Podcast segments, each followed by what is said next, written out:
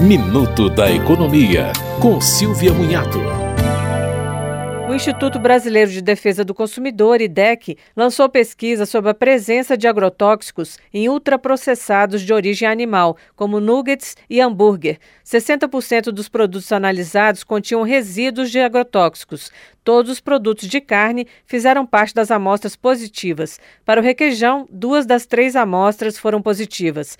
Na primeira pesquisa, feita em 2021, os resultados foram semelhantes na análise de pães, bebidas, biscoitos e salgados. As pesquisas completas podem ser baixadas na página do IDEC na internet, em idec.org.br. Você ouviu Minuto da Economia, com Silvia Munhato.